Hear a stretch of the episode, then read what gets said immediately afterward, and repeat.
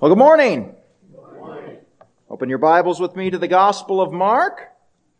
Many thanks once again to Brother Grant and Diana for guiding us in worship. Annalise told me last night that she was very much looking forward to the gathering of the condiments this morning. I think she meant congregants, but perhaps we'll check the fridge before we leave. Theologian A.W. Tozer some of you know him, wrote that the church that cannot worship must be entertained. That entertainment value is seen in supposedly winning the lost. But we know that what you win the lost with, you must keep them with. If you won them with flash and bang, it is with that you must keep them. If you won them intellectually, they're yours until a better argument comes along.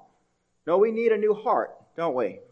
We need to be changed. We need to be altered. We need to be made new because man's problem does not lie in what he does. It lies in what he is.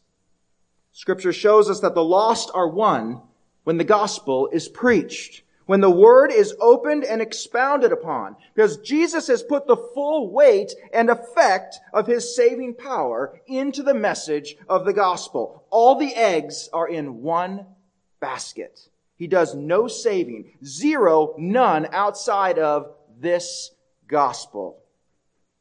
It's not a very popular message. This radical exclusivity claimed by Christ in John 14, 6, for example, it sets the teeth of the world on edge. And in fact, it is the exclusivity of Christ alone that causes all the consternation and trouble that's heading our way, even as we speak. See, if you would personally choose Jesus, but declare that there are many ways to God, the world would embrace you. If you would personally choose Jesus, that's fine. But bow to state powers that presume to infringe on the lordship of Christ over his church, the world would accept you. When you declare that Christ stands alone, you must be canceled. When you declare that Christ is the head of the church, not the government, you must be silenced. As an update, up in Canada, our dear brother, Pastor Coates, who we have been praying for as a church, is not just in jail this morning. He is in a maximum security jail right now as we speak because he told Caesar, no, you have no authority here. Christ is head of the church. We will gather and we will worship and we will sing and we will minister as God's word commands us to do. I checked the Greek closely in the book of Hebrews, and it did not say to not forsake the assembling of the brethren unless there's a virus going around. No. All humanity is lost outside of this gospel. The moment the gospel stops, all hope stops. Why? Because Jesus has put the full efficacy, the full power into this gospel. It's the plan of the ages all hope, all comfort to a dark world. And what is his chosen vessel to accomplish and to proclaim that gospel? It's preaching. It's preaching. It's the preached word. How then will they call on him in whom they have not believed? And how are they to believe in him in whom they have never heard? And how are they to hear without someone preaching? Romans 10:14. There is great motivation to stop this message that's not conspiracy. Scripture tells us this and history records this. The attack comes from many places and in many ways under the banner of the greater good or public health or anti-discrimination. You will never hear, we are coming after you because you are a Christian. You'll never hear that. Satan learned long ago to not fight structural Christianity or religion. You join it. You co-opt it, you infiltrate it, you weaken it from within. You lull it to sleep. So when Caesar asserts itself as Lord over the church, we have a very willing and submissive audience. Yet amidst all this, remember, the serpent of old, the devil, is on a leash. He's on a leash, but we must be awake. It is time for the church to awake. Cultural Christianity is gasping its last breath in the United States. Those who remain must be earnest. Earnest in prayer, earnest in learning, earnest in serving, earnest in being in the house of the Lord in fellowship. Lazy Christianity is not a stripe or a breed that will survive the coming years. Mark it. Patched on Christianity will not survive the coming years. Only that which is pure and true will remain. If you need to repent, then repent. If you need to go out into that field and slay that goat to make new wineskin to receive this gospel, then go and do that without hesitation. Let that stir your hearts this morning, saints. If you are saved, rejoice. Rejoice. You possess the most consequential, the most potent message in all of human history. And the gates of hell desire mightily to quench it, but it will not prevail. It will not prevail. Amen? Amen, and so be it. Well, last week we concluded our two part series, didn't we? Saving the Sabbath. Saving the Sabbath, and I pray it was a blessing for you. I pray it was, pray it was instrumental in cleaning out our inner Pharisee, our inner legalism that loves to grow in our hearts. I know it did for me. In this morning's announcements, we talked about spring cleaning, and this was spring cleaning for legalism. We had to shake out the drapes, we had to wipe off the mantles, get it out of there.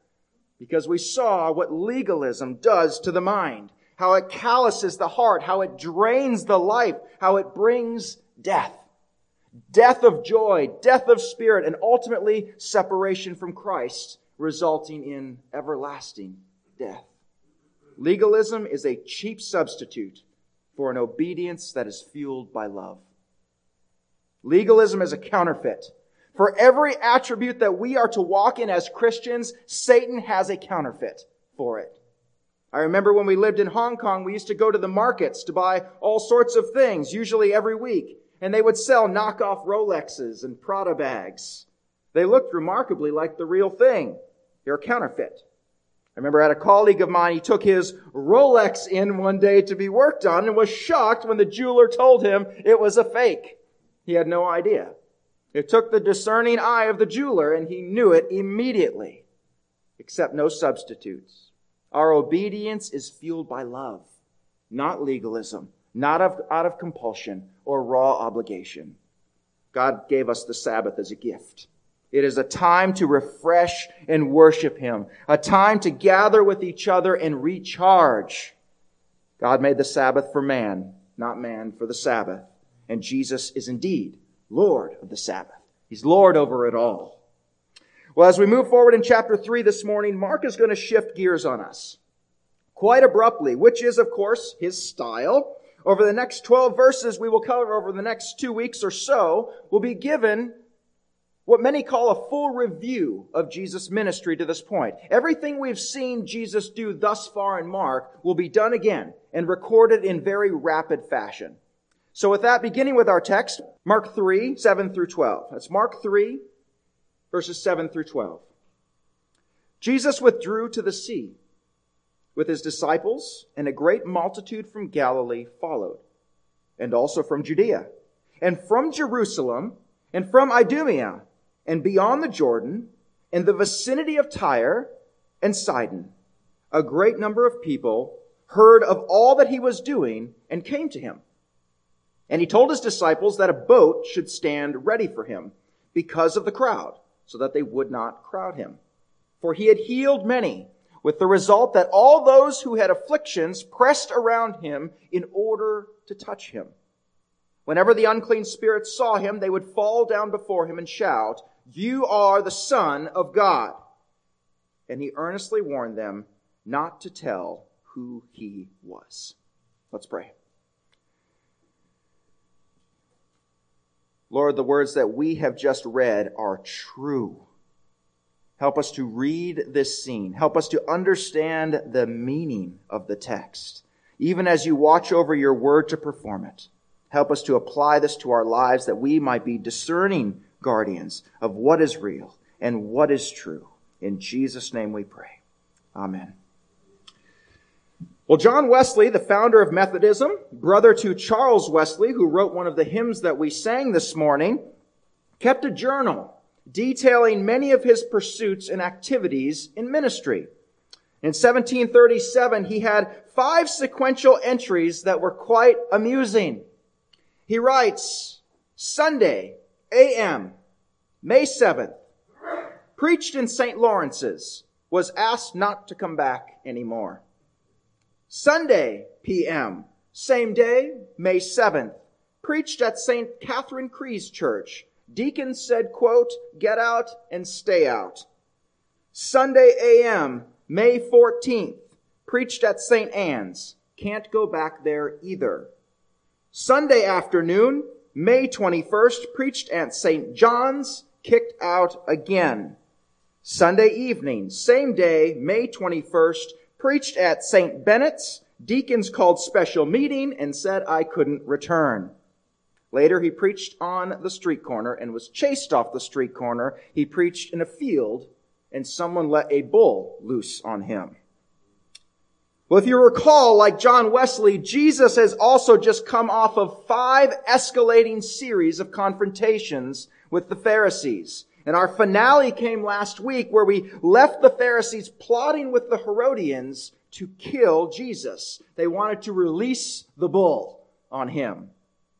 And Jesus, like John Wesley, decided to withdraw from the confrontations and retreat for a while back to the fields, if you will, or in this case, the Sea of Galilee, the seashore.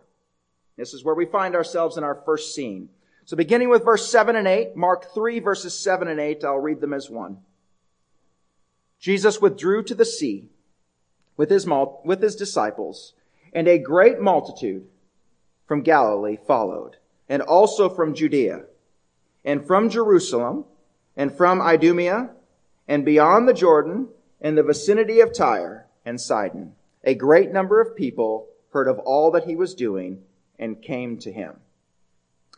Well, as we mentioned, the first thing we observe here is Jesus withdrawing. He's withdrawing from the building heat of the last five confrontations.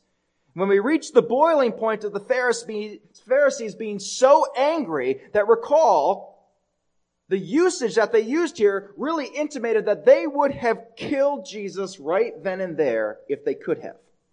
Jesus knew it was time to leave. But why leave? Jesus was in control. He was not scared of them by any stretch. So why leave? Why not just keep throwing gasoline on the fire? Very simple. It was not yet time. It wasn't time. Not only did Jesus come to earth in the fullness of time, but he would be arrested and he would be crucified right on time as well. Jesus knew the plotting of the Pharisees and he knew it was time to scoot. Well, it's interesting where we see Jesus go. Our text here says that Jesus withdrew to the sea. Well, this is, of course, the Sea of Galilee, but a few things we need to ferret through here. This is the only time we see Mark use this word, withdraw. It's unique. One usage. All of our previous scenes took place where? In Capernaum. Capernaum is essentially on the sea. So to just walk down to the shoreline from the temple does not really fit the spirit of withdrawing from the area that Mark is showing us here. Most theologians speculate that Jesus likely walked around to the northeast side of the sea. This would remove himself from the, all the oversight and all the politicking and the immediate blow off from the previous events. So this withdrawing is likely well away from Capernaum at this point. And who do we see with Jesus? Verse 7 His disciples. Interesting. Follow the line with me here. Who's been called so far? We have Peter, Andrew, James, John, Philip, Nathaniel, and Matthew. Seven. Now, this does not mean that it was seven people who were following Jesus up to the north here at this point. Many have identified themselves as Jesus' disciples throughout his ministry. Many. We know at one point he had over 70 disciples that he told them, unless you eat my flesh and drink my blood, you have no part of me. That thinned the crowd pretty quickly. That's what happens when you tell a Jew he needs to drink blood. It's going to thin the crowd. But I don't want you to visualize only seven men following Jesus here. In fact, we'll see in one minute it was far, far more. While only 12 would end up becoming the apostles, many would come and go as disciples. We need to catch that. They're curious learners who wanted a teacher. Yet just like John Wesley, who left the churches of confrontation only to have a bull set loose on him, as we'll see, Jesus leaving the sources of confrontation in Capernaum, it's going to pull him out of the frying pan and put him right into the fire. Verse 7 continues, and a great multitude from Galilee followed. We need to stop there for a moment. Why does Mark describe, how does Mark describe the multitude here? Great. Not to pull you down there yet, but look quickly down at the end of verse 8. How does he describe the crowd again? Great. That's a double usage. The author is trying to tell us something here. We are talking crowds that probably numbered in the high tens of thousands. Double usage of the word great. This is biblical language for thousands and thousands. See this scene. Mark says first, a great multitude from Galilee followed. This is not terribly surprising. This is where Jesus has been ministering up to this point. This is where he's been speaking and healing. But what follows is a puzzler at first. It's a puzzler. Mark proceeds here in verse 8 to give us a very eclectic list of regions. If we're to glance over them, it may seem a bit random. Verse 8, Mark 3 verse 8, they were coming from Galilee, also from Judea, and from Jerusalem, and from Idumea, and beyond the Jordan, and the vicinity of Tyre and Sidon, a great number of people heard of all that he was doing and came to him. Well, what is with this odd bunch of cities and regions? Let's look at them, and the reason is going to come into amazing focus. Galilee, well, this is a region, remember, it's made up of what? Over 200 small towns and villages. They were mostly Jews, but were they're what we're going to call redneck Jews, right? Remember, they weren't those fancy pants Jews from down in Jerusalem. They were considered unlearned Jews, that the proper sophisticated ones in Jerusalem, they looked down upon with suspicion. They were sub-religious. Why live way up north, away from the temple, when you could live here in God's city? What's wrong with you? We have Judea, to include Jerusalem, more fancy pants Jewish communities. 120 miles to the south, we have Idumea. And what we call, we'll call this the Transjordan area. These were mixed. These were mixed areas of Jewish and Gentile. This area was a melting pot. Jews and Gentiles together. If we go back to the north, we hit Tyre and Sidon. These were solid Gentile areas. So follow the pattern. What is Mark saying? The unsophisticated Jews are coming. The sophisticated Jews are coming. The mixes and the half-breeds are coming. And the full-on Gentiles are coming. Mark is saying every nation, tribe, and tongue is coming. And not just a few. Not just a few. By the tens of thousands. A great number of people heard of all that he was doing and came to him. Let's just take Jerusalem, for example. Jerusalem, 80 miles to the south. Well, what of the cripples, for example, there? We know there were many. As word came filtering back about this Jesus fellow, the miracles, the stories, if you were lucky, you had a bed with four poles. If you were lucky, you had four friends or family members that were willing to take you. Take the four strongest men in here, put another man on a cot, and carry him for an entire mile. Now go 80. 80 miles. We need to understand this. We need to understand the desperation of these people to come. To travel with someone sick or lame was immeasurably difficult in this day. But what wouldn't we do? What wouldn't we do? Many would not have four people.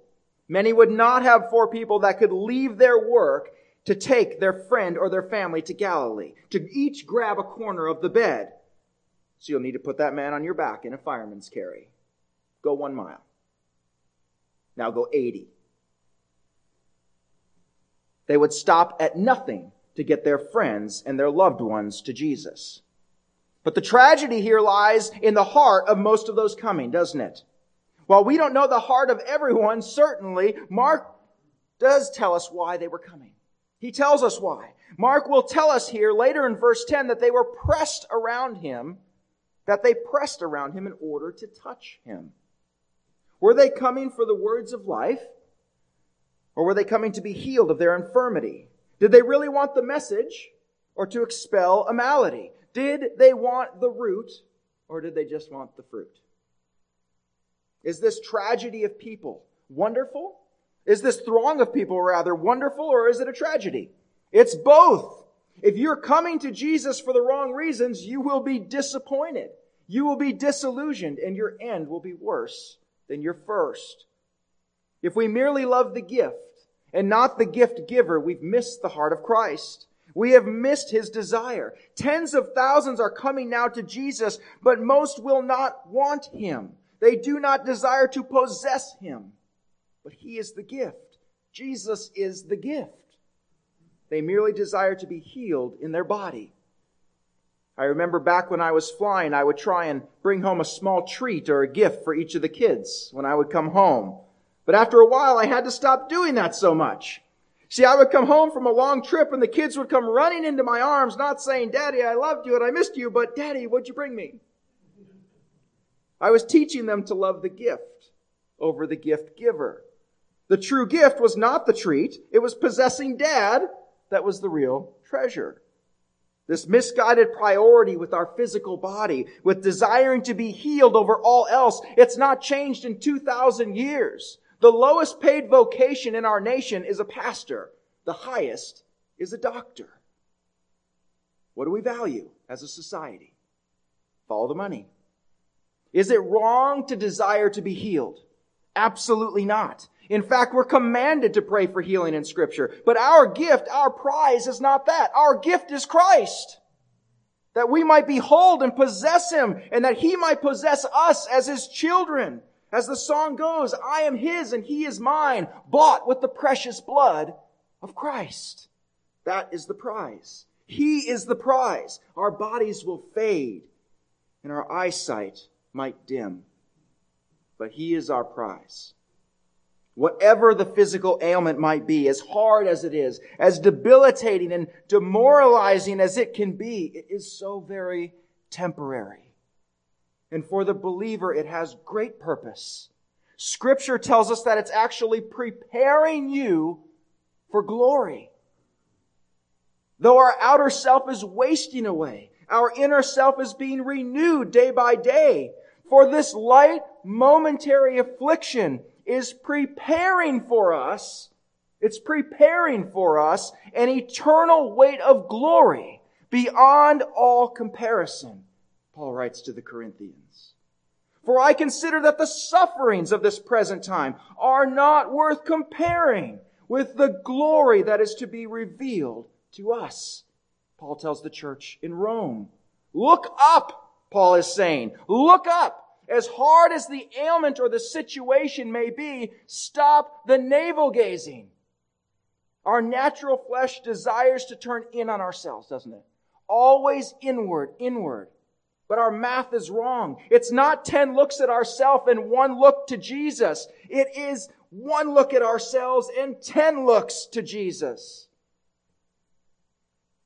If you're feeling a bit overwhelmed by an ailment or a situation, in all soberness and love, let's check our math. Let's check our math. 10 looks to Jesus. 10. Watch the strength of your heart and spirit return. Watch peace and joy return. So is it wonderful that tens of thousands are coming to Jesus? Yes, it is. It's wonderful and it's tragic. It's wonderful and it's tragic. They will press into him. They will press into him with all their might. They will even get close enough to touch the hem of his garment. They will have touched the King of Kings and they will remain unconverted in their hearts. It's difficult to not camp there, I can tell you. But we'll continue. This incredible scene, moving to verse 9. Moving to verse 9.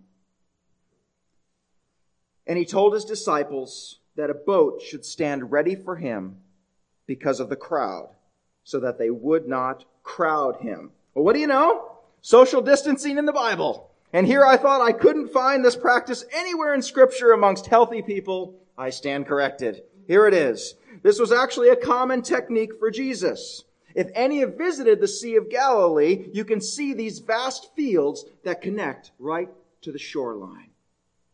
It's beautiful. When we see the word boat attached to the Sea of Galilee, we tend to visualize and think about the disciples' fishing boat, don't we? When we just saw it in our head, you probably visualized a fishing style boat. That style of boat is called a ploion in the Greek. But here we see ploi arion, meaning a small rowboat. Small rowboat. And that would make sense. Why would the disciples' fishing vessel, which is headquartered in Capernaum, be over here? It wouldn't be, right? They didn't bring it there. They followed Jesus on foot from Capernaum. Why do you care about that? Why do you care about that? Because I want us to grasp that you can mine the smallest detail of Scripture and it is without fault. It's without fault. Sometimes we need good old fashioned reminders that what you hold in your hand is God's Word. It is inspired, inerrant, infallible, and utterly sufficient, down to the smallest detail. We have an idea of the scene here, but we often visualize Jesus as being very quiet, don't we? This would take some serious vocals to preach to the crowd we have. Jesus is in the open air. And though the waves there on the Sea of Galilee are not huge, there is a constant tide and movement of water, just quite loud. We don't often picture Jesus in his role of open air preacher, do we? Even in the movie depictions of Jesus on the Sermon on the Mount, the Beatitudes, you have thousands in this crowd, and what's Jesus doing? He's, he's just whispering to the person in front of him, right? No. Jesus was an open air preacher, as were all the greats in the New Testament, all open air preachers. It's a lost art form I used to enjoy often. It's a well placed, a well placed and skilled open air preacher can reach as many people in one afternoon that a church reaches in a year. George Whitefield, John Wesley, the list goes on. They were all open air preachers. If we press on in our text, we see some remarkable things here in verse 10. Mark 3, verse 10. For he had healed many, with the result that all those who had afflictions pressed around him in order to touch him. I had to stop at the first part here, for he healed many. There's much we can glean from this. Number one, did he heal all? No. Could he have healed all? Of course, but he didn't. Physical healing is not a guarantee of coming into contact with the King of Kings. Not on this side of eternity. He did heal many. He did not heal all. Jesus healing was, Jesus healing many was not only out of compassion. Yes, it was. But like the apostles, it was done to confirm and authenticate the message. So where then is the priority? What is Jesus' priority? The healing or the message? The message. He did not get out in a boat so he could heal them. He went out on a boat so they could hear him. We need to tuck this away because our nature, our fallenness does not want to prize the gift giver over the gift.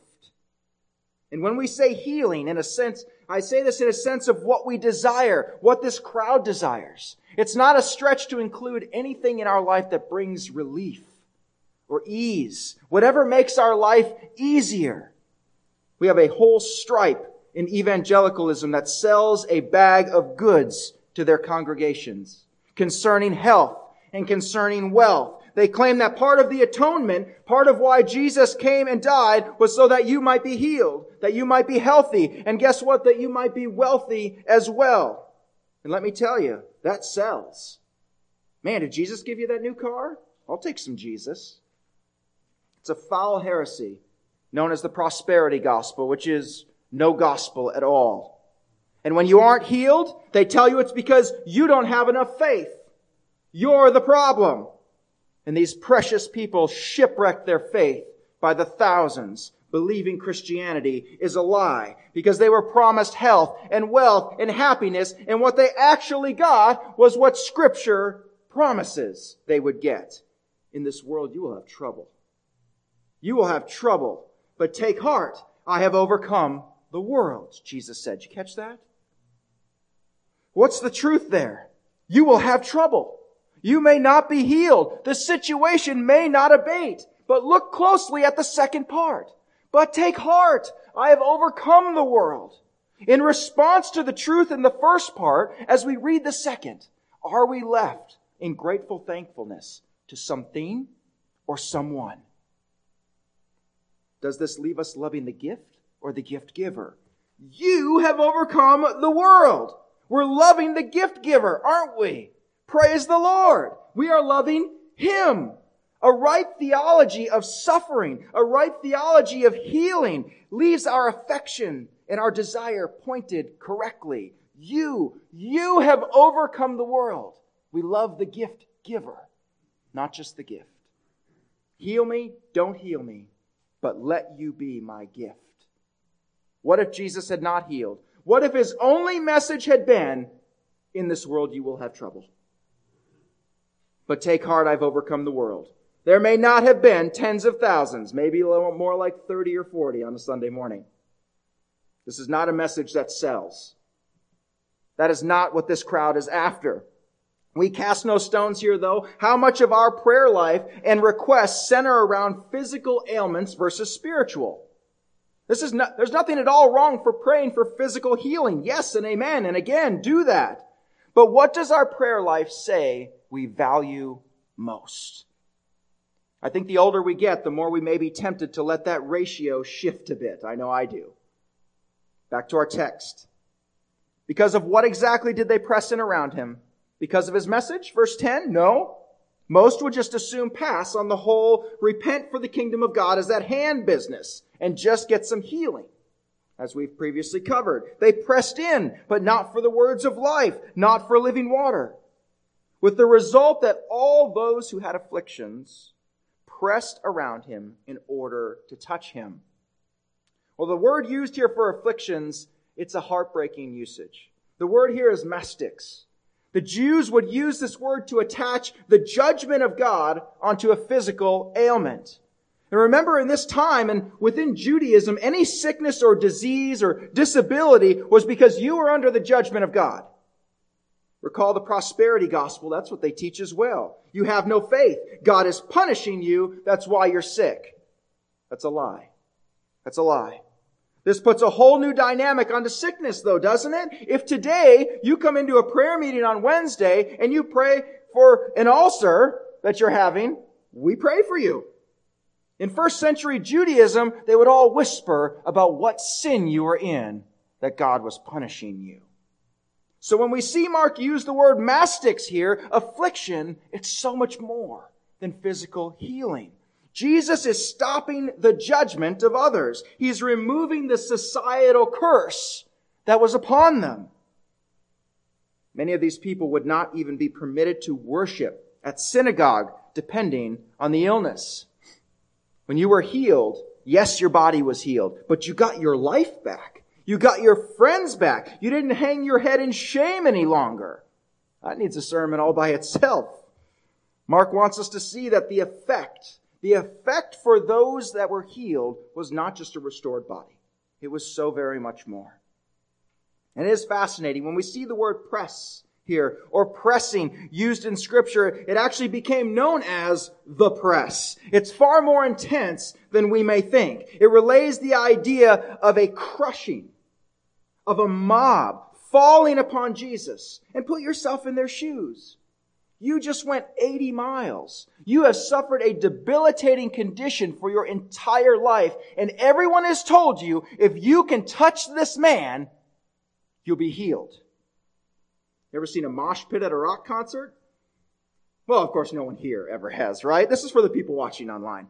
But preaching from the boat was not just for vocal range. It was for self-protection. There is likely nothing some would stop at to touch the hem of Jesus' garment. Nothing. The press would have been incredible, intense, fever pitch. That's what's being relayed here. The theme of crowds in Mark is a blessing. It's a blessing and an impediment everywhere it's mentioned. By today's standard, gathering a crowd is a symbol of success, isn't it? A 10,000 member church would be a success. Not here. Not at all what Mark is portraying. One commentator writes that, quote, Mark's intention is to underscore the weakness of popularity, the empty, hollow worthlessness of being popular, and how much damage and danger popularity produced in our Lord's ministry. End quote. As we'll see many times throughout Mark, Jesus does his best to try and fly under the radar as much as possible. There was one notable time where Jesus consistently did this, and we'll see this demonstrated at the end of our text here. Verse 11 and 12, again reading as one. Verse 11 and 12, reading as one. Whenever the unclean spirits saw him, they would fall down before him and shout, You are the Son of God. And he earnestly warned them not to tell who he was. Well, I want us to first observe once again, Mark separates demonic possession from illness. We see that? He goes out of his way to categorize these two. And we've seen this before and we'll see it again. Now time today won't allow a deep, deep dive into the reasons Jesus does this, but let's examine some highlights. Jesus doing this with demons often confuses people. They ask the right question. Why wouldn't you want authentication from the demons themselves? What a great proof for people. The demons are crying, you're the son of God. What's wrong with that? Let everyone see them squirm. As a quick review, we talked about this before. There are a few reasons that Jesus does this. A few practical and a few spiritual. The first reason it was necessary for Jesus to silence. It was necessary for him to silence any messianic talk about himself. These titles carried with them overwhelming connotations of military deliverance. What did Israel envision for their Messiah? What did they think he would be? A military conquering hero, right? One who would free them from the tyranny of Roman occupation. So if even demons or people start sending that title and message around Israel, which it would like wildfire, wildfire, it would very quickly attract the attention of the Romans. Not that they believed in the prophecy, but they knew that the people would and may revolt. Now, part of this, this is what in theology terms are, is known as the command to silence, as well, comes from the issue of character witness. These are demons. These are demons. Imagine the confusion. These are demons saying that he's the son of God. They're affirming him. Are they in cahoots together somehow? And we know that this confusion happened. What did the Pharisees accuse Jesus of doing? Casting out Satan by Satan. Even though what the demons were saying was true, if it's all the same, we don't want to be associated with that. Well, it's not just solely the words here, it's also the motivation of the demonic. Are the demons trying to evangelize by proclaiming Jesus as Lord? Are they preaching? Are they trying to further the cross of Christ by proclaiming who he is? Of course not. They're liars. They're deceivers. They're manipulators. Meaning here that the words are correct, but the motive is sinister and evil. In fact, these were what were known as lying spirits. Lying spirits. So the fact that they're testifying that Jesus is Lord might actually lead people to believe the opposite. The demons desire to stir up strife for Jesus, to wreak havoc for his ministry. They wanted to sow confusion. It's like when someone is running for office. There are some endorsements they would rather not have, right? Cause them more harm than good. No, pub, no publicity from the demonic is necessary or desired. Anytime the demonic speaks, even if the words are truth, the motivation is evil. Jesus warned them here. This word for warned, last verse, is the imperfect tense. It's used in the imperfect tense, meaning it was again and again and again, meaning there were many, many demons present. Again, showing us the size of this crowd. Everything, remember, as we said at the beginning of our message, is on divine timetable, including what the demonic are allowed to do and say. In Mark specifically, the way he writes is very cross centric. It's very cross centric, meaning the crucifixion itself is the big reveal. Until the consummation of Jesus' work on the cross, all speculations about him are seen as premature. Premature.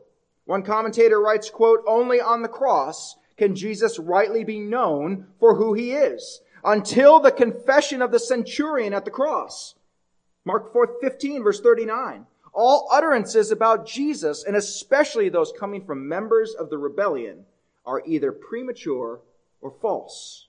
End quote. It was all consummated, all culminated at the cross. And this is where we are marching toward. This is where we're marching toward. Every glorious Sunday that the Lord permits us to meet, we take another step toward Calvary. Today we witness tens of thousands, tens of thousands pressing into Christ for a healing they desired. We witnessed a wonderful tragedy taking place in the open air. How close can you get to Christ and miss him entirely? How easy is it to come for the wrong reasons or to love the gift over the gift giver? Let's realign our hearts this morning as we seek to behold him as he is, as we treasure and value the message of the gospel over any benefit he may bring to our physical lives. To possess him, to possess Christ in all riches, it is all wealth. That is all wealth, here and in eternity. Let's pray. Most merciful Heavenly Father, you are our prize this morning. Lord, while we pray for healing, while we pray that suffering may abate, while we pray that situations may come to conclusions, Lord, our prize is you. Lord, teach us to value the gift giver over the gift this morning. Thank you for your ministry in this word. Thank you for faithful servants to record this for us that we might be realigned in our hearts. We pray all this in Jesus' name.